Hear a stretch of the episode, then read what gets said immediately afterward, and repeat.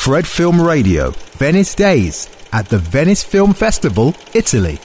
Zdravo, moje ime je Tomi, sem 19 let star in prihajam iz Slovenije.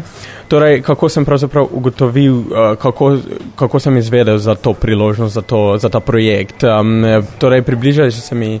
Um, predstavniki našega kina, ki smo že videli večkrat v kinu prej, saj sem resnično navdušen in sem bil že veliko krat. In um, ja, vedeli so, da imam rad film in da bom verjetno zelo dober kandidat za ta položaj.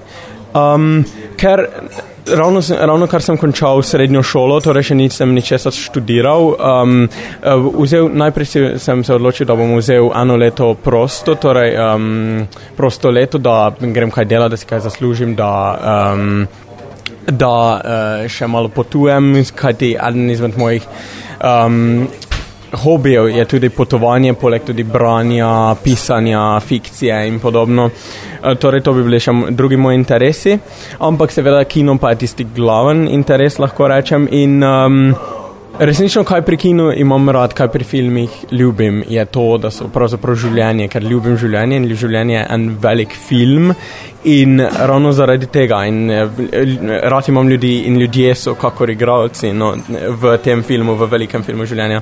In uh, ja, sanjam o tem, da bi tudi sam kdaj posnel kakšen film, oziroma več, če le možno. Torej, vprašanje, ka, katere stvari pri kinu me zanimajo, ampak bi pa rekel, da, da bi prej, prej spremenil vprašanje, v katere stvari me sploh ne, ker me resnično vse stvari zanimajo. Resnično me zanima, kako je film sestavljen skupaj, tako kot neka. Um, sestavljanka. In, ampak vseeno, igra in režija bi bila moj, eh, ali um, scenaristika bi, bili, bi bile tiste, tista moja področja. In ja, um, resnično, um, moj najljubši režiser je Alejandro González Iñárritu, ki je resnično.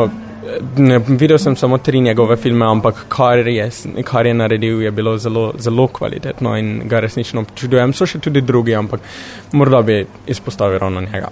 Fred Film Radio. 24 7 on Fred.fm and smartphone apps.